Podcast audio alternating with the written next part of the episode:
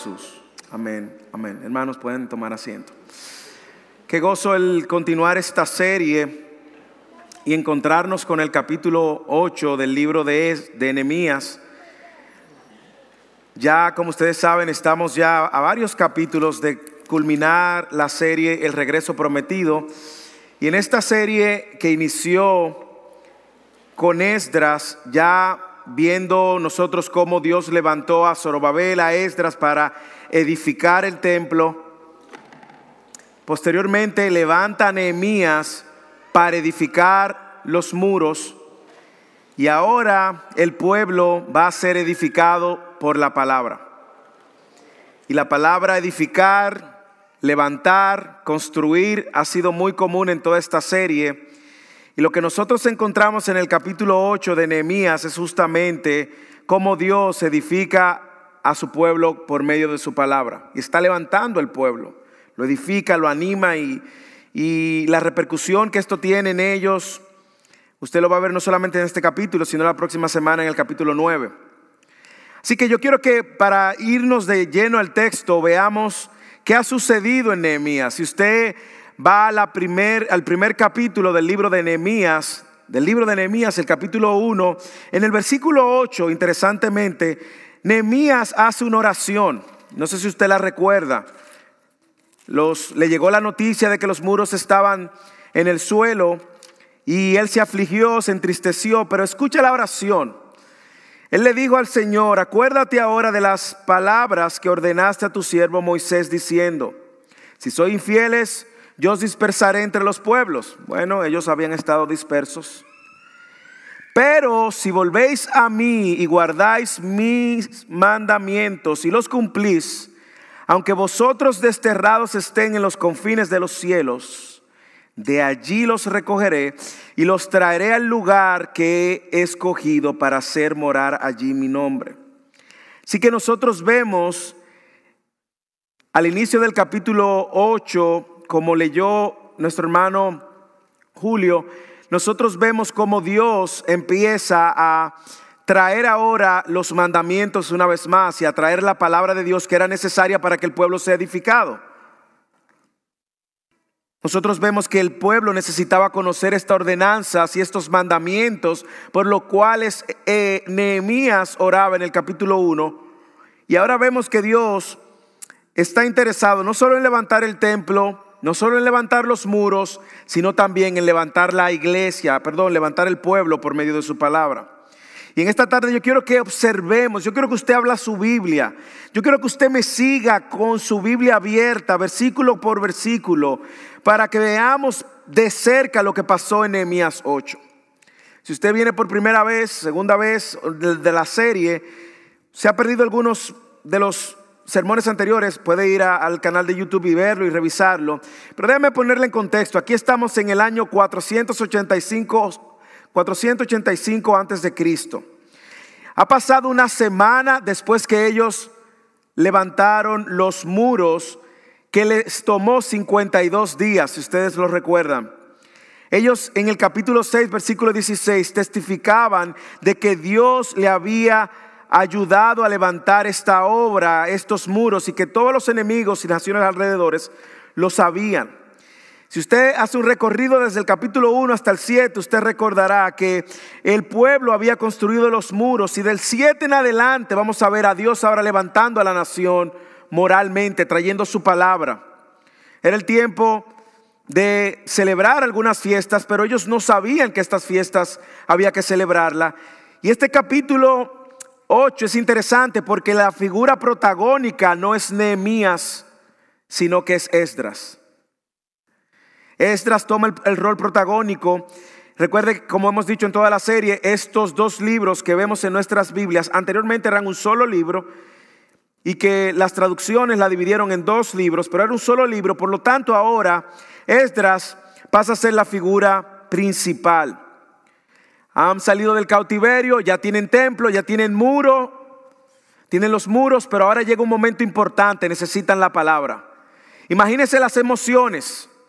Personas que nacieron en el cautiverio, personas que murieron en el cautiverio, personas que no estuvieron eh, vieron el primer templo, personas que vieron el primer templo y ahora vieron el segundo templo. Imagínense todas las emociones. No sé, quizás nosotros que vivimos fuera, muchos de nosotros fuera, de nuestra nación, sabemos el sentimiento que guardamos muchas veces cuando queremos volver a nuestra nación. Ahora esta gente está de regreso a su nación, pero imagínense todo las emociones envueltas. Ellos habían escuchado de las historias que sus padres le habían contado, pero ahora van a tener la oportunidad de escuchar la palabra de Dios. Así que en este poderoso capítulo 8 del libro de Nehemías vamos a ver la palabra de Dios siendo el instrumento para edificar ahora la nación. Y por eso le he titulado al sermón Edificados por la palabra de Dios edificado por la palabra de Dios, edificados por la palabra de Dios. Y yo oro en esta tarde que Dios haga lo mismo en nuestros corazones, nos edifique, nos confronte, nos avive por medio de su palabra, que levante a la iglesia por medio de su palabra. Yo oro para que en esta tarde usted salga con un deseo ferviente de ser un amante de la palabra de Dios, un consumidor de la palabra de Dios y un obediente hacedor de la palabra de Dios. El pueblo de Israel, en este texto lo que vemos es que es edificado por la palabra de Dios.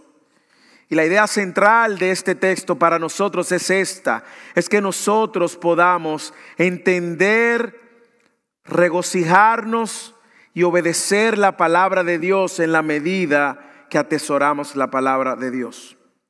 Así, que la pregunta es, ¿de qué manera el pueblo fue edificado? ¿De qué manera el pueblo es edificado por la palabra de Dios? Bueno, los primeros versículos nos dejan muy claro que el pueblo es edificado por la palabra de Dios cuando el pueblo entiende la palabra de Dios.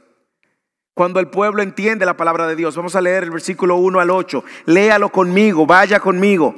Se reunió todo el pueblo como un solo hombre en la plaza que estaba delante de la puerta de las aguas y pidieron al escriba, al escriba Esdras que trajera el libro de la ley de Moisés que el Señor había dado a Israel. Entonces el sacerdote Esdras trajo la ley delante de la asamblea de hombres y mujeres y de todos los que podían entender lo que oían. Era el primer día del mes séptimo y leyó en el libro frente a la plaza que estaba delante de la puerta de las aguas desde el amanecer hasta el mediodía, en presencia de hombres y mujeres y de los que podían entender, y los oídos de todo el pueblo estaba atento al libro de la ley.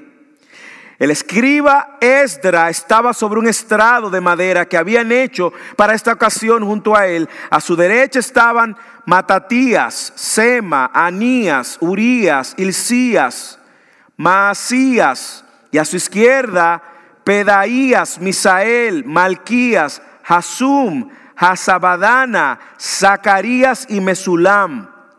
Y abrió Esdras el libro a la vista de todo el pueblo, pues él estaba más alto que todo el pueblo. Y cuando lo abrió, todo el pueblo se puso en pie.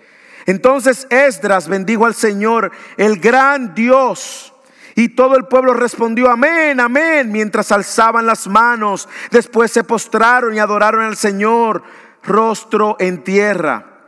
Y también Jesúa, Bani, Serabías, Jamín, Acub, Sabetai, Jodías, Masías, Kelita, Azarías, Josabed, Hanán, Pelaías y los levitas explicaban la ley al pueblo mientras el pueblo permanecía en su lugar y leyeron en el libro de la ley de Dios, traduciéndolo y dándolo sentido para que entendieran la lectura. En este capítulo la palabra entender aparece seis veces en el capítulo completo, seis veces. Y sin duda alguna, cuando usted lee esta primera porción, usted se va a dar cuenta que el autor que estaba escribiendo, que fue inspirado por Dios, quiere dejar claro la importancia de entender lo que era la palabra de Dios que estaba siendo leída, leída y traducida. La palabra de Dios tiene que ser entendida a fin de que el pueblo sea edificado. La palabra de Dios tiene que ser entendida de manera que produzca el poder transformador que trae a nuestras vidas. A diferencia de antes, Y de ellos hoy nosotros tenemos el Espíritu Santo de Dios que nos ayuda a entender, pero nosotros como hijos de Dios estamos llamados también a entender la palabra de Dios. Ahora mire cómo en esta porción se combinan dos cosas. Yo quiero que usted preste atención. Dos cosas muy importantes que se combinan para que la palabra de Dios sea entendida. Lo primero que se combina que vemos es un maestro o maestros comprometidos con la palabra de Dios. Dios había provisto de Esdras, el escriba, para que el pueblo para que el pueblo fuera expuesto a la palabra y el pueblo pidió a Esdras. Ellos los, lo mandan a buscar. Léelo en el versículo 1. Dice, y pidieron al escriba Esdras. ¿Por qué Esdras? ¿Por qué no Nehemías el gobernador? ¿Por qué no uno de esos, Mesulam, Sema, Milquías? Uno de esos nombres interesantísimos. ¿Por qué no? Bueno, ellos sabían que Esdras ya tenía cerca de 13 años en el ministerio de la palabra. 13 años y de hecho en el capítulo 7 de Esdras, Esdras reveló incluso cuán comprometido él estaba con la palabra de Dios. Esdras 7:10 dice que Esdras había dedicado en su corazón, uno, estudiar la ley de Dios, dos, practicar la ley de Dios y tres, enseñar sus estatutos y sus ordenanzas. Esdras era un hombre que había estado comprometido con la palabra, ya él estaba entrenado y había sido fielmente comprometido, él estaba eh, comprometido no solamente a conocerla, que es quizás un interés inicial que todos necesitamos, sino que él también estaba comprometido a obedecerla y no solo conocerla y obedecerla, sino también enseñarla. Dios había preparado a este hombre comprometido con la palabra de Dios y ahora llegó el momento de edificar a la nación con la palabra. ¿Y quién estaba listo? Esdras.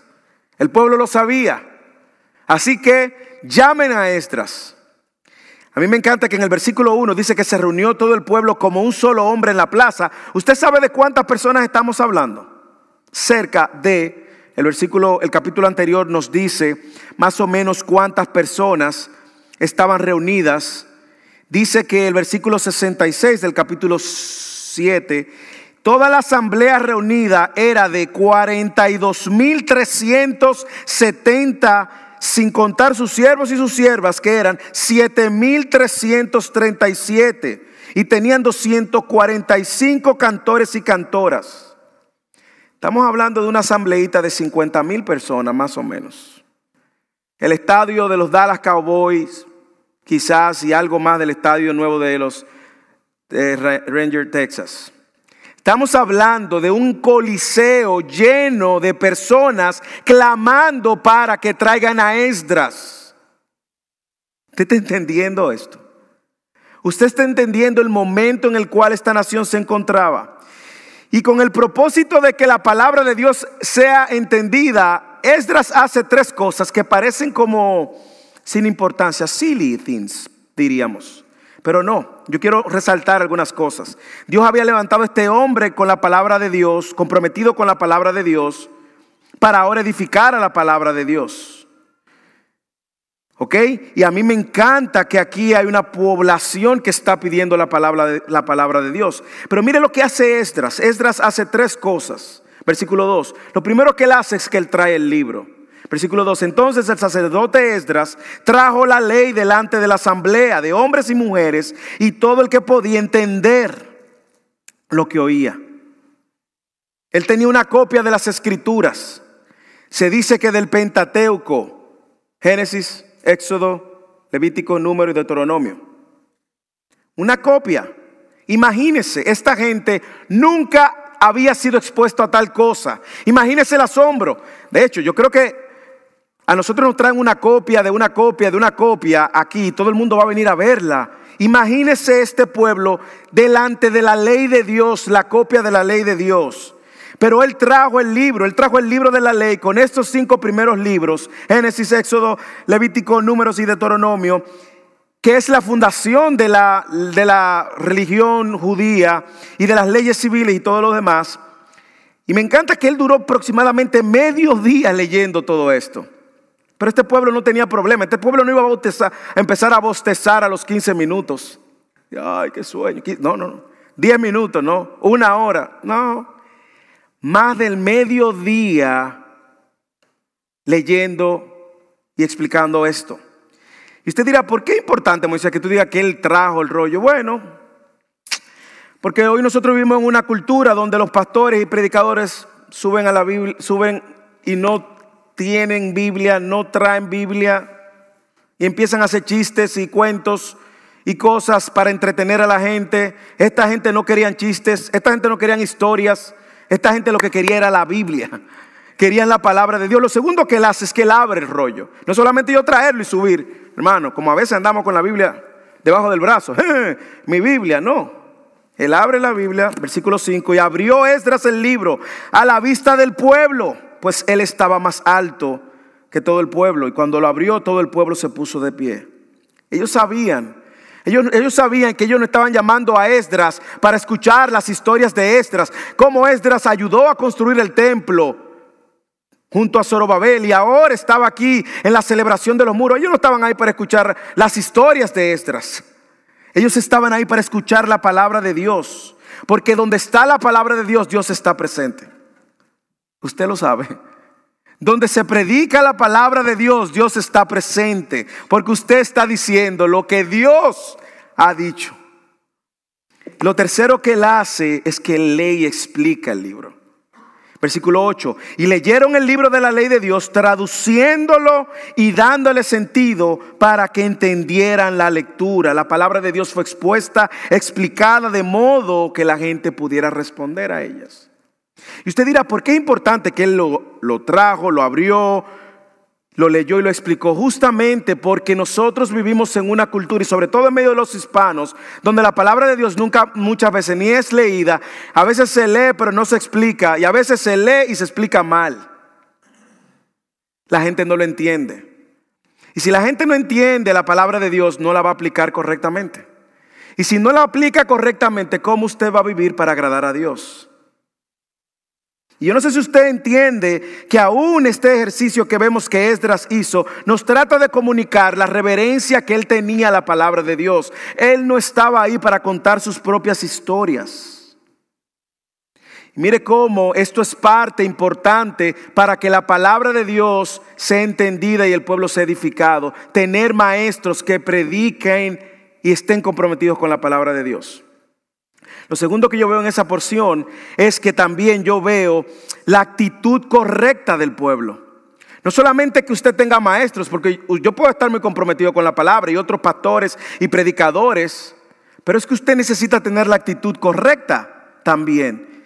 Mire lo que sucede, el versículo 1, leámoslo otra vez y observemos. Se reunió todo el pueblo como un solo hombre en la plaza que estaba delante de la puerta de las aguas y pidieron al escriba Esdras que trajera el libro de la ley de Moisés que el Señor le había dado. Lo primero es que esta gente estaban reunidos con un mismo propósito, como un solo hombre. Aquí no había uno que decía, no, es que a mí me gusta más la adoración así, o a mí me gusta que, eh, eh, los chistes en la prédica. Aquí no había tal disensión. Estas personas estaban unidas y tenían necesidad de la palabra. Estaban unidos y conscientes de su necesidad de la palabra. Yo creo que el anhelo de todo maestro, pastor o predicador que ame la palabra es tener una audiencia que demande la palabra. Es tener gente que quiere escuchar la palabra. Ese es el anhelo y el sueño de cualquier pastor y predicador y maestro que ame la palabra. Tener un, pueblo comprometido por la palabra. Pero segundo, ellos piden el libro y le pidieron al escribas Esdras que trajera el libro de la ley de Moisés. No sé si usted lo puede ver, aquí hay dos cosas que se están combinando. Maestros comprometidos con la palabra y un pueblo hambriento con la palabra. ¿Usted sabe el resultado de eso? Eso da edificados por la palabra, avivados por la palabra. Eso va a traer un avivamiento a las vidas sin duda alguna. El entendimiento inicia con eso, con tener una actitud correcta, un respeto correcto a la palabra de Dios. Trate de imaginártelo por un momento. El asombro, el rollo del Pentateuco delante de nuestros ojos. ¡Wow! ¡Wow! Yo lo había escuchado esto, mis padres, mi abuelo me contaron que el, el libro de Génesis, de Éxodo, narraba toda la historia de nuestro pueblo. Y aquí estamos, imagínate el asombro. Y aquí está este hombre fielmente, trae el rollo, abre el rollo, explica el rollo, versículo 8, de manera que lo traducía y lo entendía para que el pueblo lo entendiera. Pero mire otra cosa importante en el versículo 3 del capítulo 8, la actitud de ellos y ellos estuvieron atentos. Versículo 3. Y leyó en el libro frente a la plaza que estaba delante de la puerta de las aguas, desde el amanecer hasta el mediodía. ¿Cuántas horas más o menos? ¿Mm? no sé, cuatro, cinco, seis horas.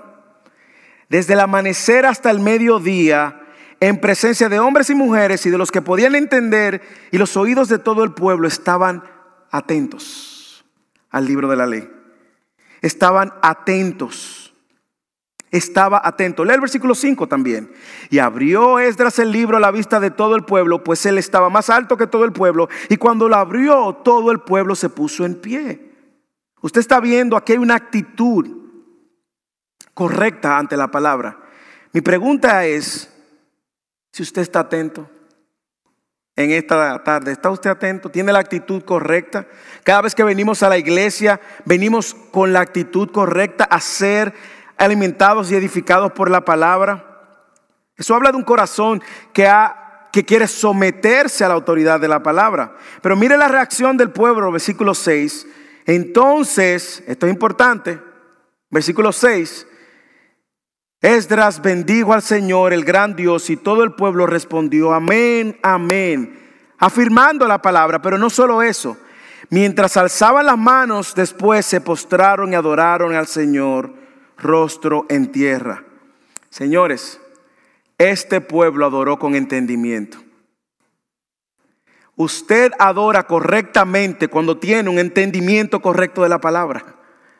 Cuando usted entiende la palabra, usted incluso puede discernir una adoración o adoradores que cantan cosas que tú dices, ¿y a quién que se lo está cantando? ¿A quién que le está cantando? ¿A un hombre, a una mujer, a un enamorado o a Dios? Tú no sabes, tú no puedes, porque tú no está claro. Pero aquí el pueblo adoró con entendimiento. Porque entendieron, dijeron amén, así sea, así sea. Levantaron sus manos se postraron en tierra y adoraron al Señor. Solo cuando entendemos la palabra vamos a adorar con entendimiento. Así que adoraron con entendimiento y no adoraron el libro, sino adoraron al Dios del cual el libro le estaba revelando. Empezaron a escuchar en Génesis que este Dios fue un Dios creador del cielo y la tierra, que hizo al hombre, a la mujer, a los animales. Escucharon que Dios llama a un hombre por la fe y lo trae. Escucharon del pecado incluso, de, de, Adán, de Eva, Caín. Escucharon cómo Dios levantó a Abraham para levantar su nación. Escucharon del diluvio, escucharon de Babel, escucharon de Éxodo, cómo Dios lo llevó cautivo por 400 años. De, em, eh, debajo de los egipcios y cómo Dios levantó a Moisés y cómo Dios levantó a Moisés como profeta y lo sacó por 40 años estuvieron en el desierto. Ellos escucharon todo eso y dijeron amén, amén. Adoraron a Dios y dijeron qué grande es Dios. Eso es lo que dice Esdras. Léalo el versículo 6, léalo en su Biblia. Entonces Esdras bendijo al Señor, el gran Dios. ¿Y qué hicieron? Adoraron a Dios. Para que la palabra de Dios sea entendida, tenemos también que venir con una actitud correcta. A diferencia del pueblo, nosotros tenemos al Espíritu de Dios que nos ayuda ahora. Que nos ayuda y nos ilumina. Nos ayuda a entender. Así que la pregunta que sale a la luz para aplicar este punto es, ¿entiende usted la palabra de Dios? ¿Usted la entiende? Mire hermano, si usted no le entiende, no se case de preguntar hasta que usted le entienda. Pregúnteme a mí, pregúntele al líder, pregúntele, pero no se canse de estudiar la palabra de Dios. ¿No le recuerda eso lo que sucedió en Hechos? Capítulo 8, versículo 29, el etíope eunuco que iba en una carroza y el Espíritu lleva a Felipe y le dijo, ve, júntate el carruaje, ¿dónde está? Y Felipe se acercó corriendo al carruaje y escuchó que él estaba leyendo del profeta Isaías y le dijo, tú entiendes lo que tú lees. Tú, tú estás entendiendo. Y dice que el etíope le dijo, ¿cómo yo podré entender si no hay quien me explique? ¿Y usted sabe lo que sucedió? Él estaba leyendo del profeta Isaías capítulo 53. Estaba hablando de Jesús y le dijo, ese es Cristo. Y le explicó, ¿y usted sabe qué pasó con el etíope? Se bautizó, se convirtió y se bautizó. Como cristianos, hermanos, debemos entender la palabra de Dios para conocer la voluntad de Dios. Debemos entender la palabra de Dios para obedecer bien la palabra de Dios y aplicarla bien. Y debemos entender la palabra de Dios para no ser engañados por los falsos. ¿Usted entiende la palabra de Dios? ¿Usted quiere crecer en el entendimiento de la palabra de Dios? Yo te animo a que sigas viniendo, sigas congregándote yo le he dicho en varias ocasiones, nuestro deseo es, si Dios lo permite, en otoño, empezar un instituto bíblico para entrenarlos y, y, ayudarnos a todos a seguir creciendo en el estudio de la palabra de Dios, para ser cristianos que entendemos a Dios, que conocemos la voluntad de Dios y que vivimos y aplicamos la palabra a la luz de la verdad. Ese es nuestro deseo. Recuerde que ahora tenemos el Espíritu de Dios que nos guía y nos ayuda. La segunda pregunta que yo veo que puedo fácilmente ver y, llamar así mi atención es si nosotros venimos con la actitud correcta a la casa de Dios. Si cuando vamos a, a, escuchar la palabra ya nos cansamos a los 15 minutos, 20 minutos, o si tu corazón arde por seguir escuchando y conociendo la palabra de Dios. Esta es la palabra de Dios, es la revelación de Dios infalible, inerrante. Es la palabra de Dios inspirada, es útil para redarguir, para instruir, para corregir a fin de que el hombre de Dios sea perfecto y equipado para buena, toda buena obra. Esta es la palabra de Dios que es más cortante que es una espada, que una espada de doble filo. Esta es la voz de Dios. Hermanos, vengamos con la actitud correcta. Ame la palabra de Dios, conozca la palabra de Dios, escuche la palabra de Dios, reciba la palabra de Dios, pero sobre todo obedezca la palabra de Dios.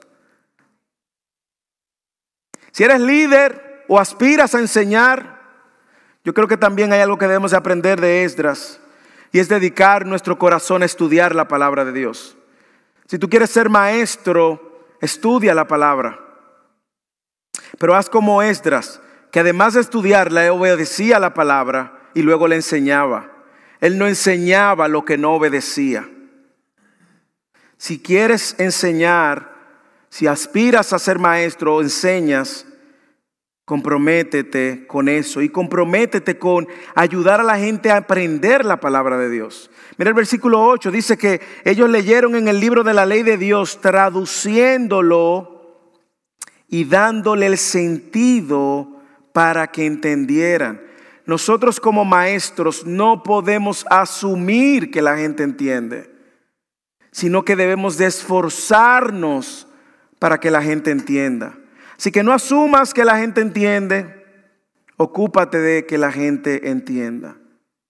Así que, primer punto es, para ser edificados por la palabra de Dios, el pueblo es edificado cuando primero entiende la palabra de Dios. Segundo, el pueblo es edificado cuando se regocija en la palabra de Dios. Lee el versículo 9 al 12. Entonces Nehemías, que era el gobernador y sacerdote, el gobernador y Esdras, el sacerdote y escriba, y los levitas que enseñaban al pueblo, dijeron a todo el pueblo, este día es santo para el Señor vuestro Dios no os entristezcáis ni lloréis, señores, porque todo el pueblo lloraba al oír, la palabra de la ley. También les dijo, id, comed de las grosuras, bebed de lo dulce. Y usted ve lo bueno que es de lo dulce, aquí está. Bebed de, los de lo dulce, mandad raciones a los que no tienen nada preparado, porque este es día santo para nuestro Señor. No os entristezcáis porque el gozo del Señor es vuestra fortaleza. Aquí dice, porque la alegría del Señor es vuestra fortaleza. Usted ha repetido mucho ese versículo, ¿verdad? El gozo del Señor es nuestra fortaleza. Es aquí que se encuentra.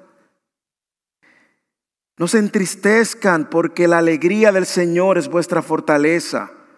Los levitas calmaron a todo el pueblo diciendo, callad, porque el día es santo, no os entristezcáis.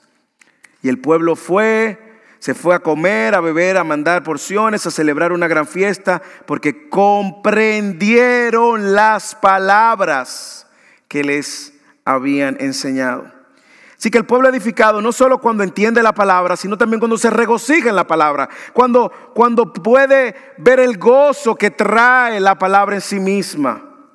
¿Qué es lo que está sucediendo aquí? La gente escuchó la ley, empezaron a llorar, fueron compungidos por la ley, dicen algunos que se dieron cuenta de su incapacidad, de todo lo que la ley le estaba demandando, ellos se sintieron tristes. Los levitas le dicen, hey, Nehemías, cálmense, gócense. No es un motivo para que nos entristezcamos. Versículo 9, entonces Nehemías, que era el gobernador, y Esdras, y el sacerdote y escribe, los levitas que enseñaban al pueblo, dijeron a todo el pueblo, este es día santo para el Señor, no se entristezcan. Ahora, ¿cuándo vino ese regocijo? Si usted observa el texto, vino primero cuando ellos ayudaron al pueblo a entender otra vez. Versículo 9. Ellos entendieron, Nehemías el gobernador y el sacerdote, el sacerdote Esdras, escribe los levitas que hacían entender al pueblo. Ellos le explicaron al pueblo. Cuando escuchaban la ley, los líderes le dieron la dirección correcta. Celebren en vez de llorar. ¿Por qué? Porque el gozo del Señor es vuestra fortaleza. La alegría del Señor, como dice en la Biblia de las Américas, la Biblia Reina Valera, dice, el gozo del Señor es vuestra fortaleza, en el versículo 10.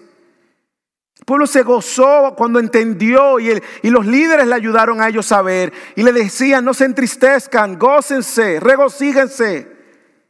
Y también el pueblo se regocijó cuando comprendió el espíritu de la ley, cuando entendió, versículo, versículo 11, y los levitas calmaron a todo el pueblo diciendo, callad, porque el día es santo, no se entristezcáis. Y todo el pueblo se fue a comer, a beber, a mandar porciones y a celebrar una gran fiesta, porque comprendieron las palabras que le habían enseñado. Ese entendimiento de la ley, de la palabra, los llevó a a convicción, convicción que los llevó a aflicción y arrepentimiento y esa convicción que los llevó porque entendieron a regocijarse. ¿Usted puede verlo? Cuando la palabra de Dios es entendida, produce gozo. Le voy a hablar de mi testimonio rápidamente. Por años en la iglesia, enseñando.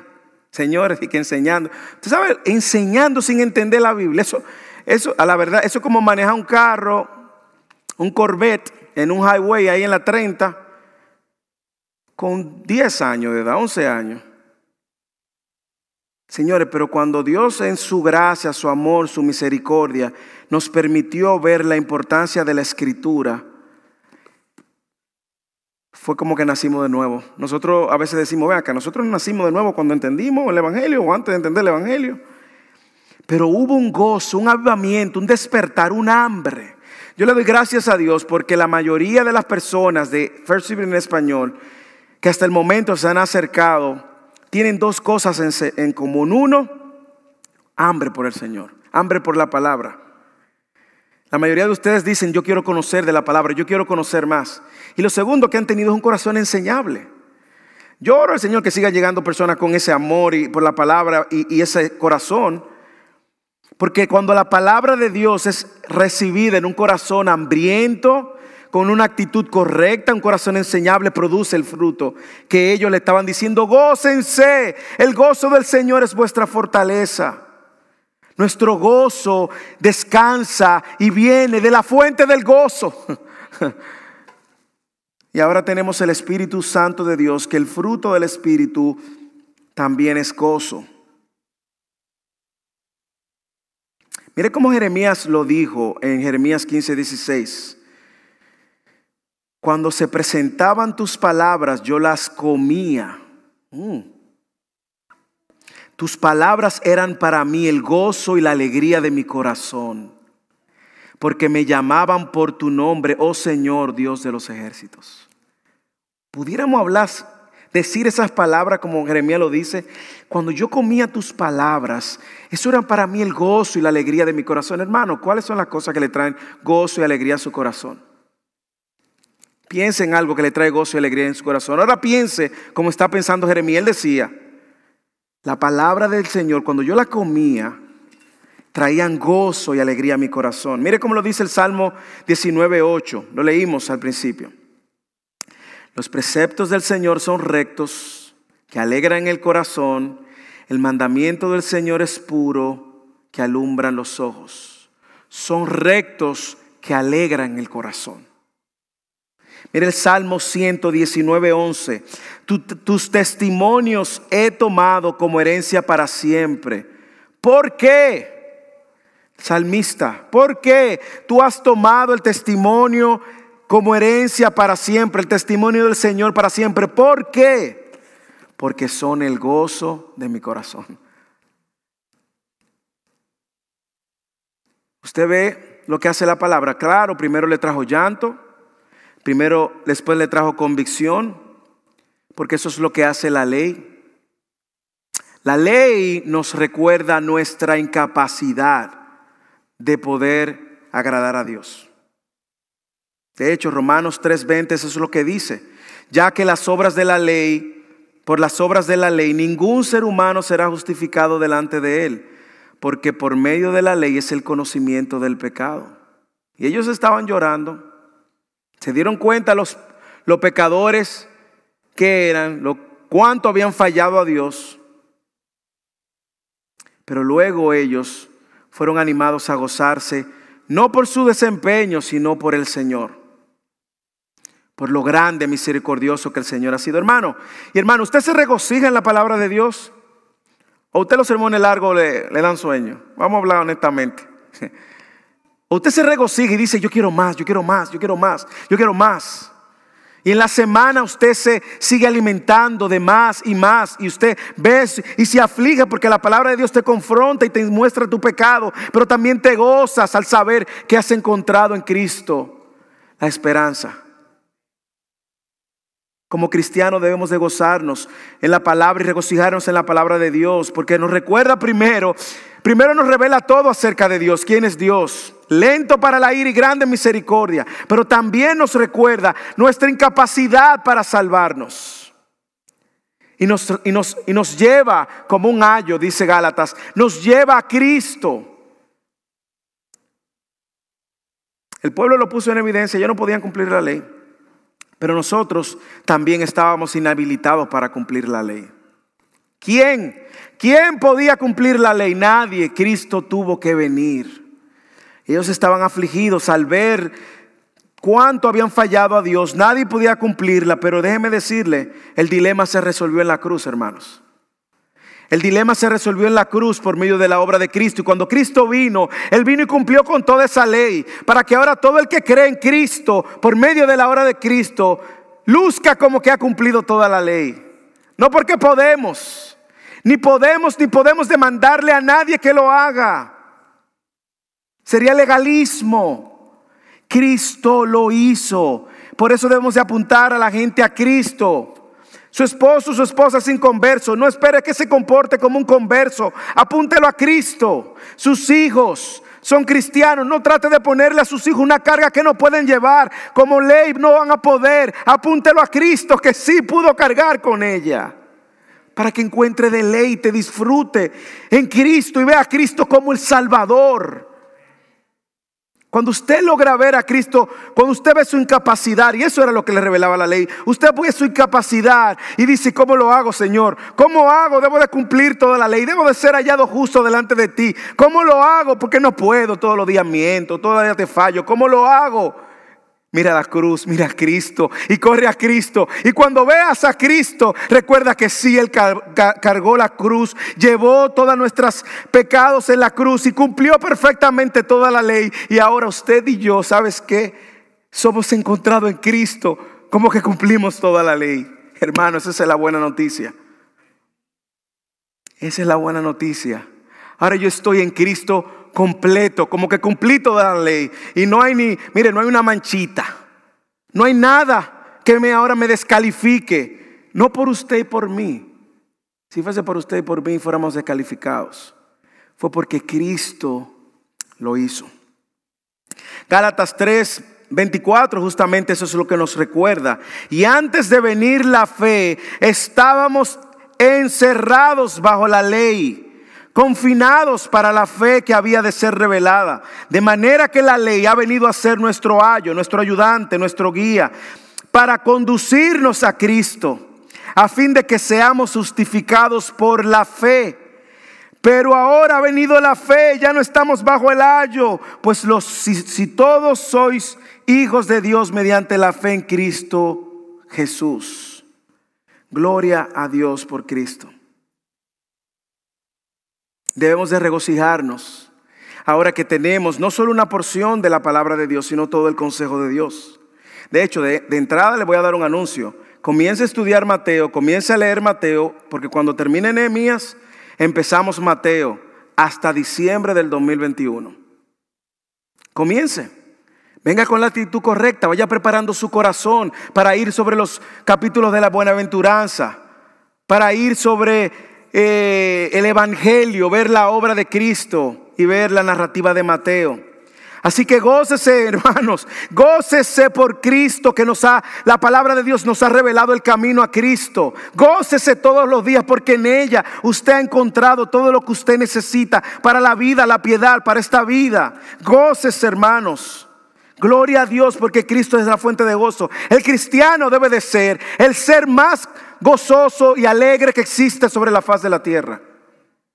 Usted debe de ser en su familia, en su hogar, en el trabajo, la persona que más brote el gozo porque usted ha recibido tanto por medio de Cristo. Incluso el fruto del Espíritu le capacita y le faculta ahora vivir en gozo. Hermanos y hermanas, como hijos de Dios, que hemos sido perdonados para siempre, debemos de vivir en gozo y no en tristeza no en llanto, sino en alegría, agradecidos del Señor siempre. Último punto. Primero, somos edificados en la palabra de Dios cuando entendemos la palabra de Dios. Segundo, somos edificados en la palabra de Dios cuando nos gozamos. Y vemos que esa palabra nos confronta, nos aflige. Señores, cuando usted ve su pecado a la luz de la palabra, es una gran bendición. Y el propósito de usted ver su pecado a la luz de la palabra no es para que se quede llorando, es para que corra Cristo. Y en Cristo encuentras el gozo, el perdón y el alivio de cargar sobre tus hombros con tus pecados y tus faltas. Cristo los removió, hermanos. Y eso debe de ser un motivo de gozo.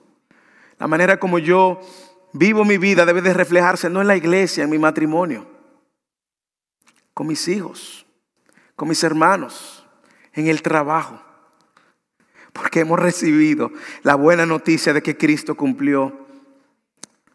Regocijémonos, hermanos. Y tercero, el pueblo de Dios es edificado en la palabra de Dios cuando obedece la palabra de Dios. Lee el versículo 13 al 18. Al segundo día los jefes de las casas paternas de todo el pueblo, los sacerdotes y los levitas se reunieron junto al escriba Esdras para entender la palabra de la ley. Otra vez entender, usted va a entender, entender, entender. Y encontraron escrito en la ley que el Señor había mandado por medio de Moisés que los hijos de Israel habitaran en tabernáculos durante las fiestas del séptimo mes, del mes séptimo. Y ellos proclamaron y circula, circularon el pregón en todas sus ciudades y en Jerusalén diciendo, salid a los montes y traed ramas de olivo, ramas de olivo silvestre, ramas de mirto, ramas de palmera y ramas de otros árboles frondosos para hacer tabernáculos como está escrito. El pueblo salió y las trajeron e hicieron tabernáculos para sí, cada uno en su terrado, en sus patios, en, los patios de la casa de Dios, en las plazas, en la plaza de la puerta de las aguas y en la plaza de la puerta de Efraín. Y toda la asamblea, recuerde, cerca de 50 mil personas, Toda la asamblea de los que habían regresado de la cautividad hicieron tabernáculos y habitaron en ellos. Los hijos de Israel ciertamente no habían hecho esto, no habían hecho de esa manera desde los días de Josué, hijo de Nun, hasta aquel día. Y hubo gran regocijo. Y leyó Esdras del libro de la ley de Dios cada día, desde el primer día hasta el último día y celebraron la fiesta siete días y al octavo día hubo una asamblea solemne según los establecidos. Hay mucho que podemos sacar de este texto, pero vemos al pueblo respondiendo obedientemente porque se habían dado cuenta que no estaban haciendo algo que Moisés había dicho que hicieran. Pero hay mucho que enseñar. Después dice, nosotros vemos que los jefes de la casa paterna, los sacerdotes, los, los levitas, aquí están viendo y tomando en serio la escritura. Muy en serio la escritura. Aquí todo el mundo está tomando en serio la escritura. ¿Y qué hacen? Incluso la palabra entender que aparece aquí, no, entender la ley, no sugiere escuchar pasivamente. No, no, no, no. Es escuchar para poner en práctica. Me encanta cómo los jefes de la casa, los padres, padres, padres, fueron ahora el instrumento que Dios usa para el pueblo llevar en grupos pequeños, si se puede decir, difundir el conocimiento de las escrituras, perdón, a través de la familia. Mire, léelo ahí en el versículo 13. Al segundo día los jefes de las casas paternas de todo el pueblo. Ellos buscaron y querían comprender más las escrituras Versículo 13, al segundo día los jefes de la casa paterna y todo el pueblo necesitaban entender. Yo creo que claro, una clara enseñanza coherente con todas las escrituras es la responsabilidad que tenemos los padres. Hay una responsabilidad dada a los padres que no podemos ceder. Y es mi responsabilidad decirle a los padres, padres, ustedes son los responsables de ayudar a que su familia entienda las escrituras. Mire cómo ellos de manera intencional buscaron a los cabezas de hogar. ¿Por qué, señores? Deuteronomio, yo leyeron en Deuteronomio. Deuteronomio capítulo 6, versículo 4. Escucha Israel, el Señor nuestro Dios, uno es. Versículo 3, escucha Israel y cuida de hacerlo para que te vaya bien y te multipliques en gran manera en una tierra que emana leche y miel y tal como el Señor, el Dios de tus padres, te ha prometido. Escucha, oh Israel, el Señor es nuestro Dios, el Señor uno es. ¿Qué es lo que vas a enseñar? Amarás al Señor tu Dios con todo tu corazón, con toda tu alma, con toda tu fuerza. Y estas palabras que yo te mando estarán hoy sobre tu corazón. Y diligentemente le enseñarás a tus hijos. Y hablarás de ella cuando te sientes en tu casa, cuando andes por el camino cuando te acuestes, cuando te levantes, y la atarás como una señal a tu mano, y serán por insignia ante tus ojos, y las escribirás en tus postes, en los postes de tu casa y en tus puertas. Es coherente con todas las escrituras, Padre. Efesios, capítulo 6. Mire lo que dice Efesios 6. Padres, la iglesia no tiene la responsabilidad de instruir y discipular a sus hijos. No, no. La iglesia colabora en esa responsabilidad, pero es su responsabilidad. Efesios capítulo 6, versículo 4, dice, y vosotros padres no provoquéis a ir a vuestros hijos. Mm, podríamos hablar de eso, porque podemos provocar a ira, sino criadlo en la disciplina e instrucción del Señor. Disciplinarlos en la instrucción del Señor. Aquí nosotros sabemos en, en, Nehemías 8 que ellos habían leído de este capítulo, bueno, no había capítulos, usted sabe que los capítulos y los versículos no estaban en el rollo, o sea, no había capítulos, pero ellos habían leído y fue explicada esta responsabilidad y ahora están obedeciendo y poniendo en marcha esto. ¿Y a quiénes usan? A los padres, a los cabezas de hogar. Tristemente, aún dentro del pueblo de Dios, los padres tenemos una actitud pasiva con esta responsabilidad y las mujeres tienden a ser más diligentes, hay que reconocerlos. Pero el hecho de que la mujer sea más diligente no remueve mi responsabilidad. Yo no puedo adoptar una actitud pasiva porque mi esposa sea más activa, no. Le doy gracias a Dios por mi esposa que me está ayudando, pero es mi responsabilidad. ¿Qué sucedió aquí? Ellos entendieron la palabra de Dios, se dieron cuenta de que había una fiesta que Moisés había mandado y ¿qué hacen? Obedecen. Porque yo entiendo a la luz de este texto también que ellos ahora querían agradar a Dios porque entendían la voluntad de Dios. ¿Usted ve cómo un pueblo es edificado en la palabra de Dios? Cuando entiende la palabra de Dios, cuando se goza porque entiende la palabra de Dios y cuando obedece la palabra de Dios. Sin obediencia mm, somos teóricos. No vamos a quedar en la teoría.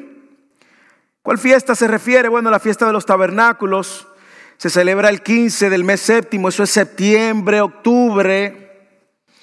Esa fiesta duraba siete días. ¿Y usted sabe qué hicieron durante los siete días? El versículo 18 dice, leían la palabra, siete días con Biblia. Léalo el versículo 18 y leyó Esdras el libro de la ley de Dios cada día, desde el primer día hasta el último día. Le dieron Biblia, si se puede decir de una manera contextualizada ahora. Esa fiesta también era conocida como la fiesta de la cosecha. ¿Y por qué era importante esta, esta fiesta? Bueno, porque esta fiesta les recordaba a ellos, les recordaba su peregrinar en el desierto. Y ellos estaban aquí celebrando con júbilo y con gozo esa fiesta que interesantemente en el mismo tiempo en que el rey Salomón celebró la inauguración del primer templo, era en esta misma fiesta. O sea que tenía mucho sentido para ellos y para su tradición. Y ellos estaban incumpliendo. ¿Y qué dijeron? Vamos a hacerlo. Y toda la asamblea salió a hacer tabernáculos para cumplir. Y dice, mira el versículo 17 al final, y hubo gran regocijo. ¿Por qué? Porque cuando obedecemos la palabra de Dios hay gozo, hermanos. Hay gozo en obedecer la palabra de Dios. Hay gozo en hacer lo que Dios nos ha dicho que hacer. Hermano, hermano, usted está obedeciendo la palabra de Dios. Usted se esfuerza diligentemente en obedecer la palabra de Dios. Santiago capítulo 1 versículo 22 nos dice, sed hacedores de la palabra y no tan solamente oidores, engañándonos a vosotros mismos. Obedecer la palabra de Dios produce gozo. Obedecer la palabra de Dios va a producir más deseo de conocer la palabra de Dios para agradar más al Señor. O en nuestro ejercicio de obediencia. Así que hermanos, somos edificados y yo diría que también avivados cuando entendemos la palabra de Dios. Seamos diligentes en entenderla. Cuando nos gozamos porque entendemos la palabra de Dios. Y cuando obedecemos la palabra de Dios. Usted sabe lo interesante es que obedecer no es opcional. Obedecer la palabra de Dios no es si tú quieres. Estamos llamados a obedecer la palabra de Dios. De hecho, una evidencia clara de un cristiano es un cristiano que obedece la palabra de Dios. Jesús lo dijo de esta manera en Juan 14, 15. Si me amas, guarda mis mandamientos. Y nosotros no somos salvos porque guardamos los mandamientos. Pero guardar los mandamientos es la evidencia de que somos salvos. La palabra fue bien explicada, la palabra fue entendida. Ahora ellos sabían y habían escuchado de que no podían cumplir. Pero le digo algo, usted sabe por qué usted y yo estamos aquí en esta tarde. Porque hubo uno que sabía y conoció toda la ley y que cumplió obedientemente. Ellos escucharon. Cuando la palabra fue explicada, ellos escucharon Deuteronomio, capítulo 18, versículo 16. Ellos escucharon que Moisés dijo, un profeta como tú levantaré de entre sus hermanos y pondré mis palabras en su boca y él les hablará todo lo que yo mande. Ese profeta fue más que un profeta.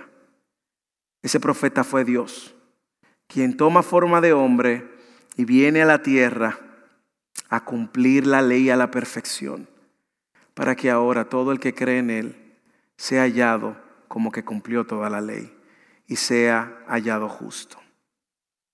Porque Cristo obedeció usted y yo estamos aquí. Y porque Cristo obedeció, todo el que está aquí sin Cristo tiene la oportunidad de reconciliarse con Dios, no por tu desempeño, sino por el desempeño de Cristo. Cristo fue obediente hasta la muerte y a Cristo y a su ejemplo nosotros seguimos. Jonathan Edward dijo, todo lo que decimos sería inútil si no se confirma por lo que hacemos. Estamos llamados a obedecer y déjeme decirle, la obediencia es el inicio de un avivamiento en nuestras vidas. ¿Qué sucede con este pueblo? Bueno, venga la próxima semana. Pero lo que usted va a ver es lo siguiente. Es que en el capítulo 9, por causa de esto, ellos vienen a confesar sus pecados, que es el efecto que produce la palabra. No se trata de tener la Biblia en tu casa, en el carro. No se trata de tener la Biblia abierta. No se trata de tener la Biblia en tu mente. Se trata de entenderla, gozarte cuando la entiendes y obedecerla. Hermanos, te animo a que ames la palabra, estudies la palabra y lo que no entiendas, pregúntalo, escudriña la palabra, conoce a tu Dios, conoce su plan, pero sobre todo obedece la palabra, de manera que vivamos para la gloria de Dios. Oremos.